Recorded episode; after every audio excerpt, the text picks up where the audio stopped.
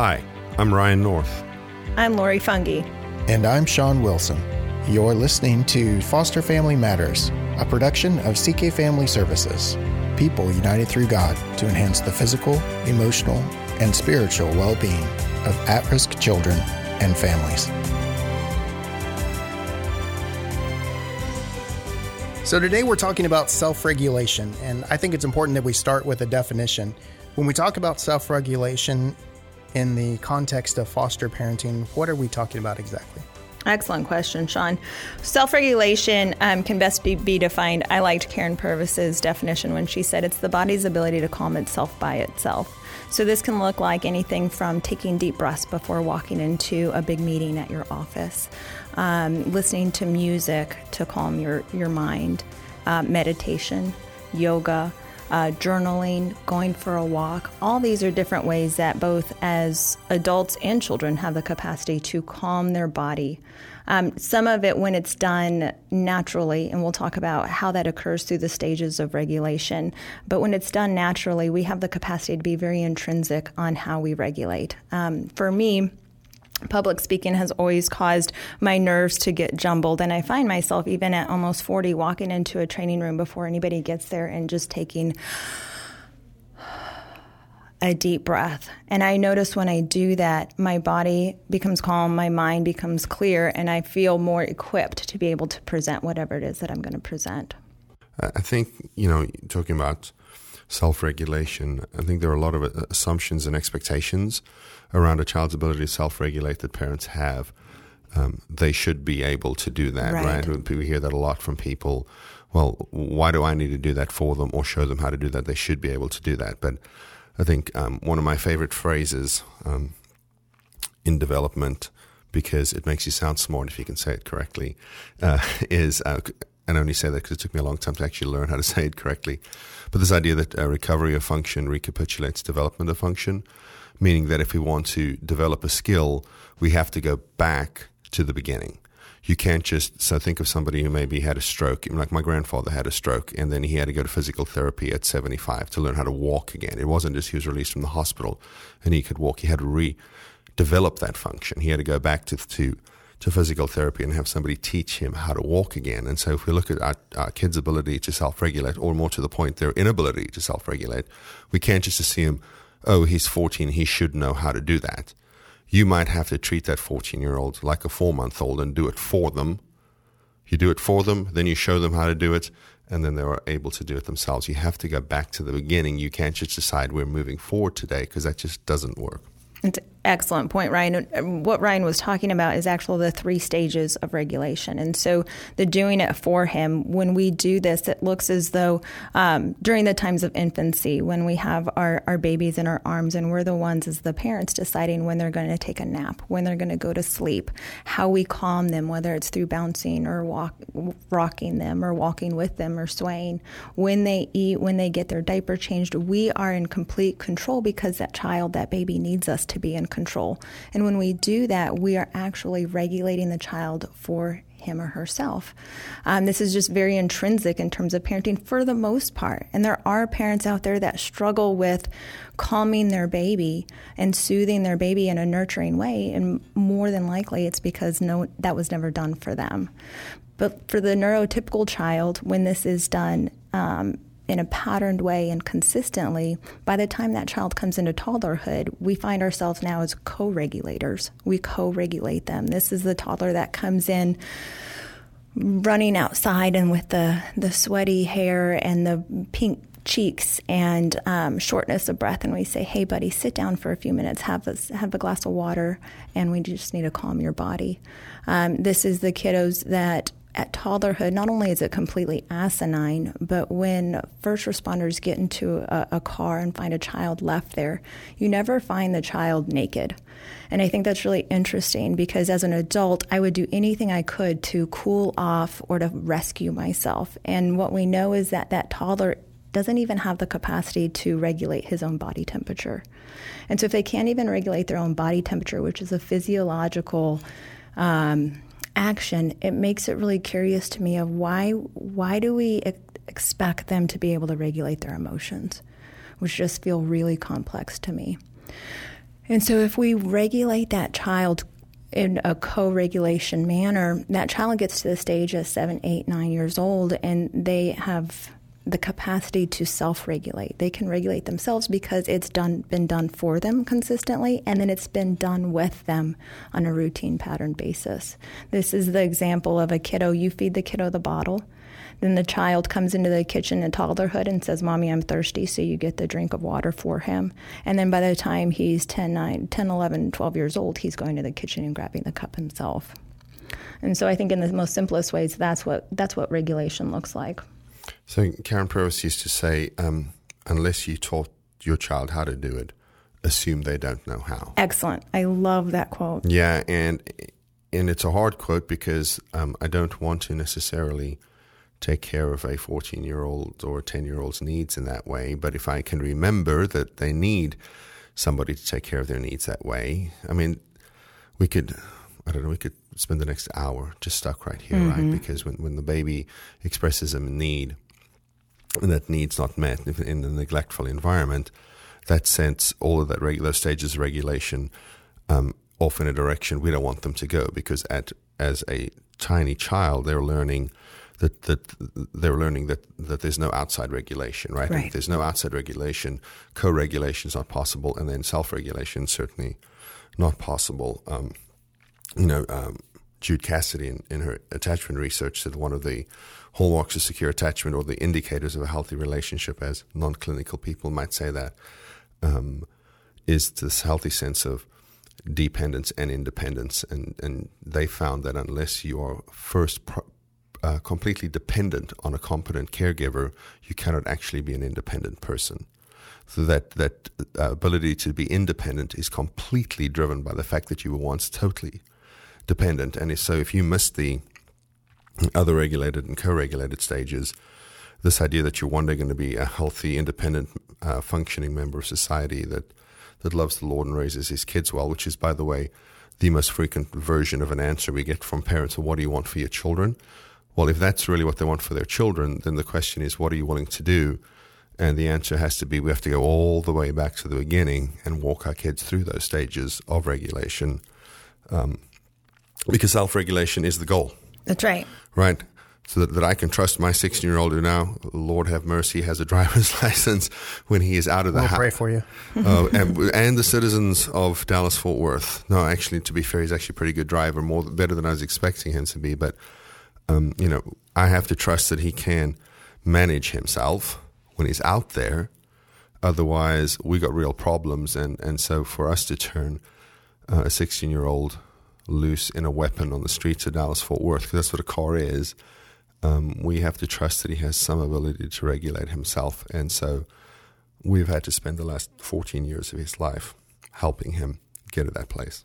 You just made me think of, of a number of points that I would love to address. And I think the first one is our roadblock is what you were talking about, Ryan, the chronological age and we look at our kiddos and we Absolutely, say, "But yep. you're 10, but you're 15, but you're you, yes. you should know this." And yes. we're lying to ourselves because the the the evidence is, and what we hope you gain from this is the evidence is these three stages are foundational upon one another. So I can't get from a place of other regulation to self regulation unless other regulation has number one been done well yes. enough to allow space for co regulation to occur, so that we can progress to self regulation. And so without um, without those stair steps, which many of our kiddos didn't have, based on how they were raised or their in utero experience, they didn't have that. So we've got to go back and fill in those pieces that you were talking about. It's like a jigsaw puzzle and you have the whole frame done, but you still see pieces are missing. You're so close to that, that, that puzzle being done, and yet there's still some things that we need to go back and find those pieces for that we need to fill in. And so, if you see, I think what we really hope that you glean from this is that if you have that 14 year old or that 10 year old, and you're seeing that they don't have the capacity to self regulate, it's not that they that they won't. It's never that they won't. It's that they can't. Yes. And so that we have to go back and we tell ourselves, okay, well, he or she is showing me that he needs me to regulate with him or maybe regulate for him. And it's really important that we take the time to do that so that we can get them developmentally on target, so to speak. Yes, I saw something last week that said when your child's struggling, it's um, you shouldn't join them in the chaos. You need to invite them into your Absolutely. calm, which I thought was so so good because. Um, and I know we spoke about this before you hit the record button, Sean. So I may be stealing one of your questions here, but it, but it seems like a real great place to talk about that. Um, because if we ourselves as adults cannot stay in charge of our emotions, i.e., self-regulate, um, then then we really are heading for chaos in our homes. That's right.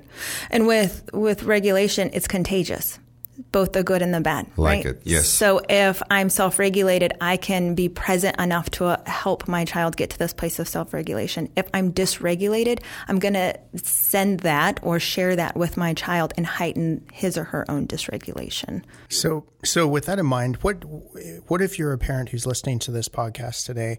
And you're thinking to yourself, man, you know, whether you're w- real willing to admit it openly or not, I don't do such a great job of self regulation and maybe I missed out on those things that you're mm. talking about. Maybe maybe I'm I'm I mean I'm concerned for my 14 year old, but I'm also concerned because you're telling me that I have to know how to self regulate in order to teach them how to self regulate. What what do I do? What are, that parent who is maybe sitting there going, well, heck, I'm I'm all done. I, I don't have this. Right. There's great resources out there. Dan Siegel um, is doing wonderful work with mindfulness, and so I would, I'd say start there. That's a great footing stone of, of what does it look like to be mindful myself as an adult. What do I need? What tools do I need to add to my tool bag? And we're never at a place of well, wonderful. I don't have that. Okay, I'm done. It's okay, I may not have that, but how do I get that? And continuing searching for those tools to be put into your bag. What do they look like? Is it that you need to be more intentional about journaling?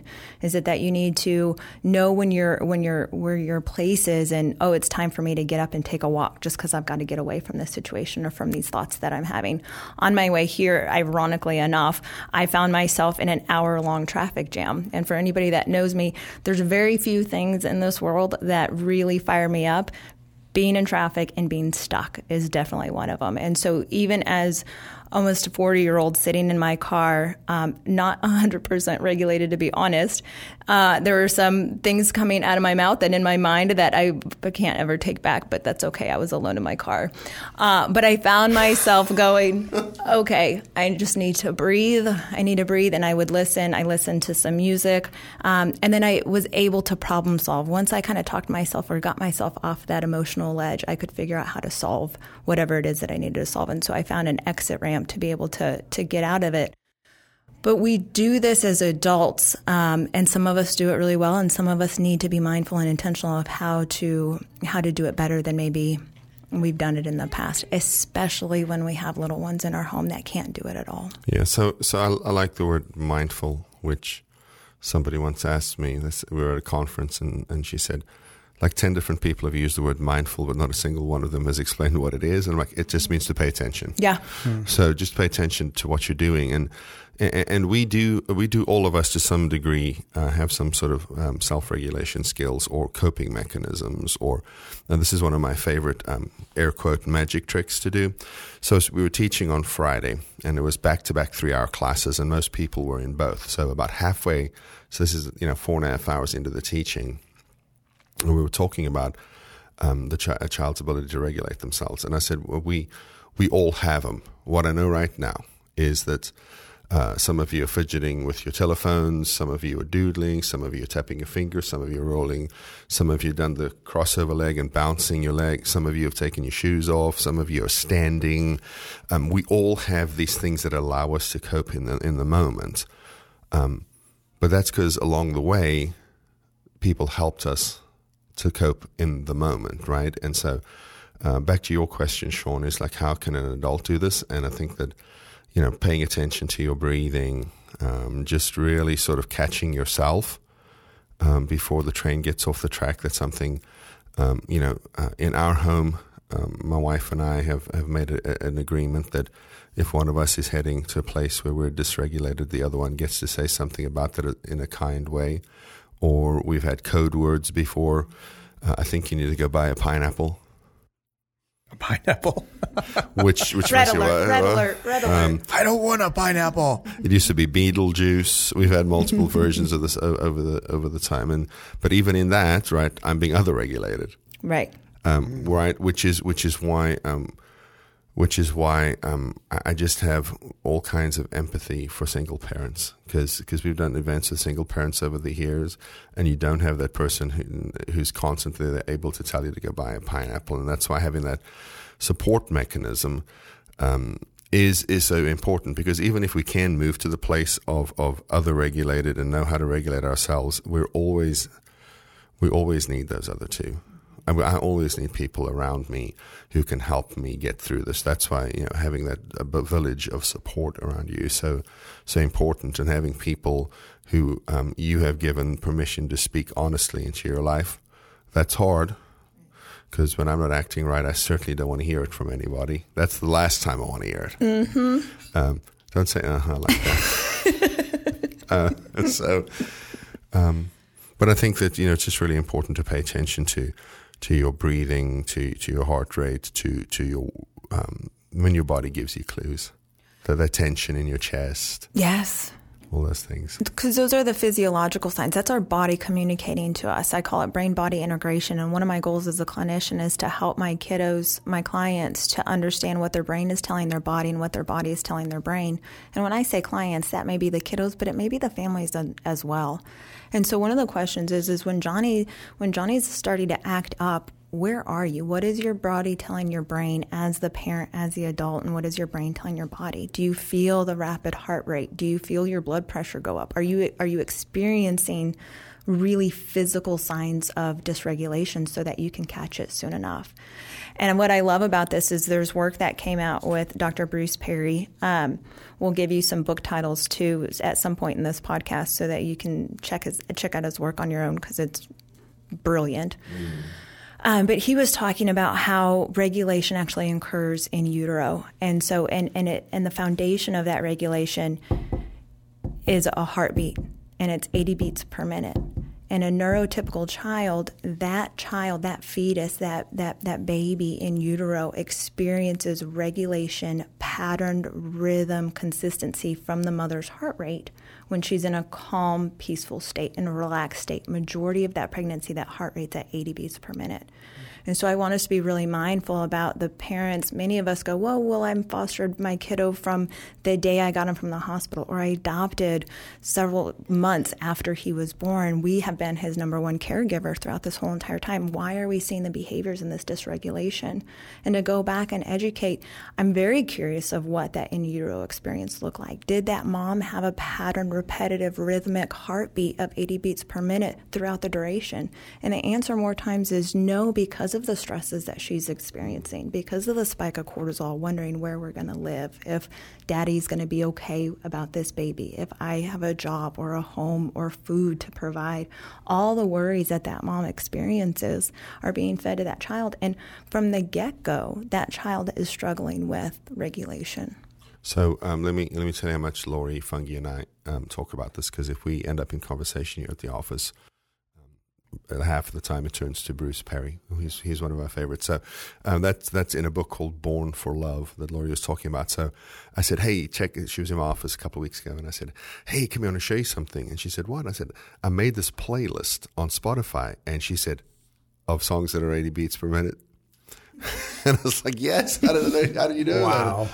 She said, because I, cause I knew you do it. So I actually Googled songs that are 80 beats per minute and then just uh, read through the list and then just put my favorite one, ones in it because there is that, that sense of, of, of calm that comes around. It's it's also a, a, sense of like you connect at 80 beats per minute, like like army marching cadence is 80 beats per minute. What are another? Because there are That's some cool accidental. songs too. What are some other like ones? Like Kashmir by Led Zeppelin, yeah. 80 beats per minute, right? So um, it's not like you're going to have to listen to music you don't like. It's, it's, it's all across the board, but it is interesting how we just really connect and calm at um, at 80 beats per minute. And if, if any of you are intrigued by this um, this conversation, there's a great YouTube video. It's called the Still Face Experiment, and there's two versions. There's one versions with infants and their mothers, and then there's another one with uh, infants and their fathers. And I love the fathers because guys out there, I'm sorry, I think more times than not, you get the bad rap. You don't get the attention that is due. As Thank I'm you, as I'm standing in front of two of my favorite men. But we now yes. have that on Right, that's memorialized. I don't know what you're right. talking about. I consistently demand the attention of the And so it really puts these theories that we're talking about in the flesh. And you see this come out, you see this co regulation, this self regulation, and you see dysregulation um, in an intentional clinical way so that you can really experience what it looks like and when it's happening dysregulation doesn't have to be the the DEFCON one kiddo on the floor, all out, fallout, kicking, screaming, biting. It could be the kiddo that's sitting next to you and he starts to wiggle and his head starts to go down, or he's now having a hard time looking you in the eyes, or his hands start to fidget. It can be really, really subtle, and I think it's, it's so important that we are, like we talked about last time, attuned and in tuned enough to see those signs so that we can help that kiddo get back to a place of regulation. Lori, that was a fantastic point, and I really want uh, the two of you guys to try to put a bow on this as we're coming near the end of our time. But uh, just before we do, something that you said sparked uh, a thought in my head, and and that is that I think sometimes folks come to view dysregulation as a synonymous term with misbehavior and we refer to you know a child who's misbehaving and they clearly dysregulated and and um, you know they they likely are right but but there's there's so many facets to what self regulation is that uh, dysregulation also uh, comes into play with a child that that maybe is not displaying any outward signs or obvious outward signs uh, of their uh, their state of dysregulation. But um, if you could uh, summarize for me, and maybe just one, two, three points, something like that. Why why are we talking about self regulation? I mean, I get the sense that this is foundational to a lot of things that we do, uh, not just in, in caring for kids in foster care, but in, in self care, in caring for our own biological children, and in, in interacting with the public, uh, coworkers, so on and so forth.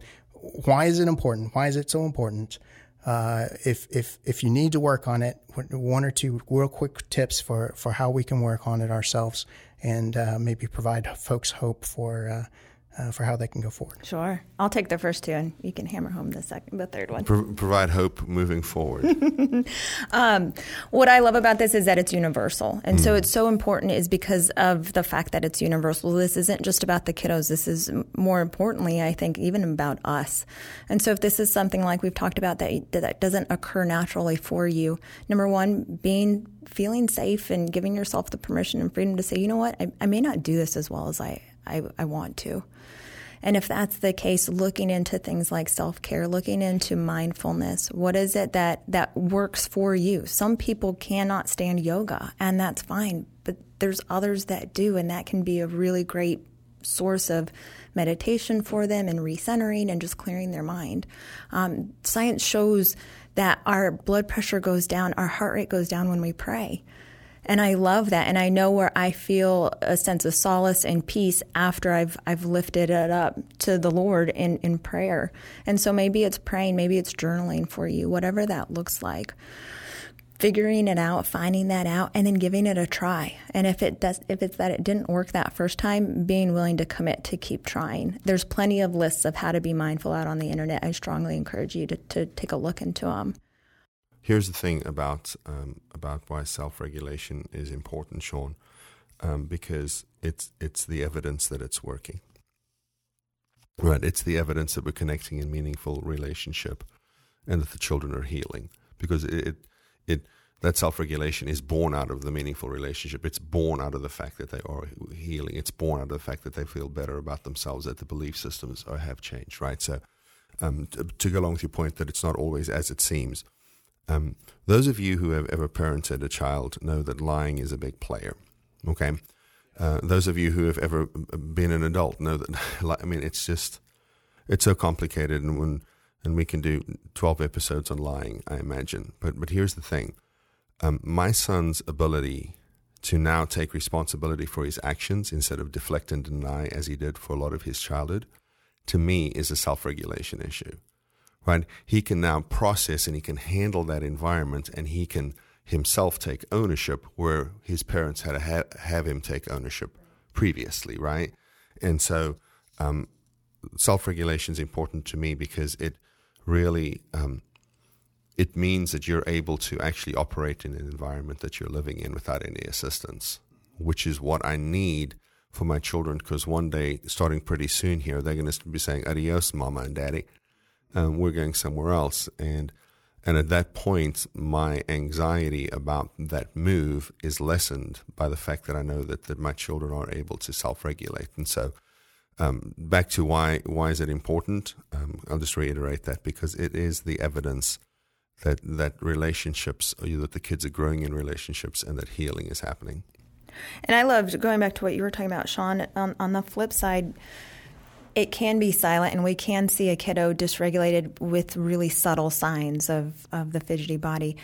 And on the flip side of that, we can see the really big behaviors. And when I look at those, when I look at stealing, lying, like Ryan was talking about, hoarding food, um, being really physically aggressive, when I look at that as a as a form of dysregulation rather than what we call maladaptive, which I just can't stand that term, mm-hmm. but challenging behaviors, it takes the pressure off of me to do something to change that behavior. Now I have a plan of how do I help this child gain regulation so that they don't feel the need to steal to feel calm. Science shows us that kiddos that, that are hypo aroused, that kind of tend to, to seem um, a little bit more in the blue or head down or emotional collapse, they'll steal because the chemical reactions that go off in their brain are heightened. Neuroepinephrine goes off, um, cortisol goes off, and it, and it makes them feel alive. And in the flip side, kiddos that are hyper aroused, that tend to be a little bit more overly active, when they steal, there's a calming chemical reaction. So this is all physiological stuff. And now I can see it as this is a plan to help my, my kiddo have brain body integration and to reach this state state of being able to be independent and yet dependent upon their own, like Ryan was talking about. Guys, I think this has been a great episode, and uh, certainly there's, uh, you know, as we've said before, there's so many facets to self-regulation and, and how it applies to uh, to ourselves as parents, and, and to those supporting parents, and, and to children, and and all the way around. And uh, I think that this is likely a topic that will come back up time and time again as as we uh, talk through uh, multiple uh, episodes in, into the future. But uh, for all of our listeners, thank you for uh, for tuning in again and listening to another episode. And uh, Laura, you look like you want to say something. Just breathe. Come the end of the day, the hope behind it all. If you want to start somewhere, just breathe. And uh, Burning Love by Elvis Presley is Eddie Beats Maroon. Excellent song. Thanks for listening. We'll Bye, guys.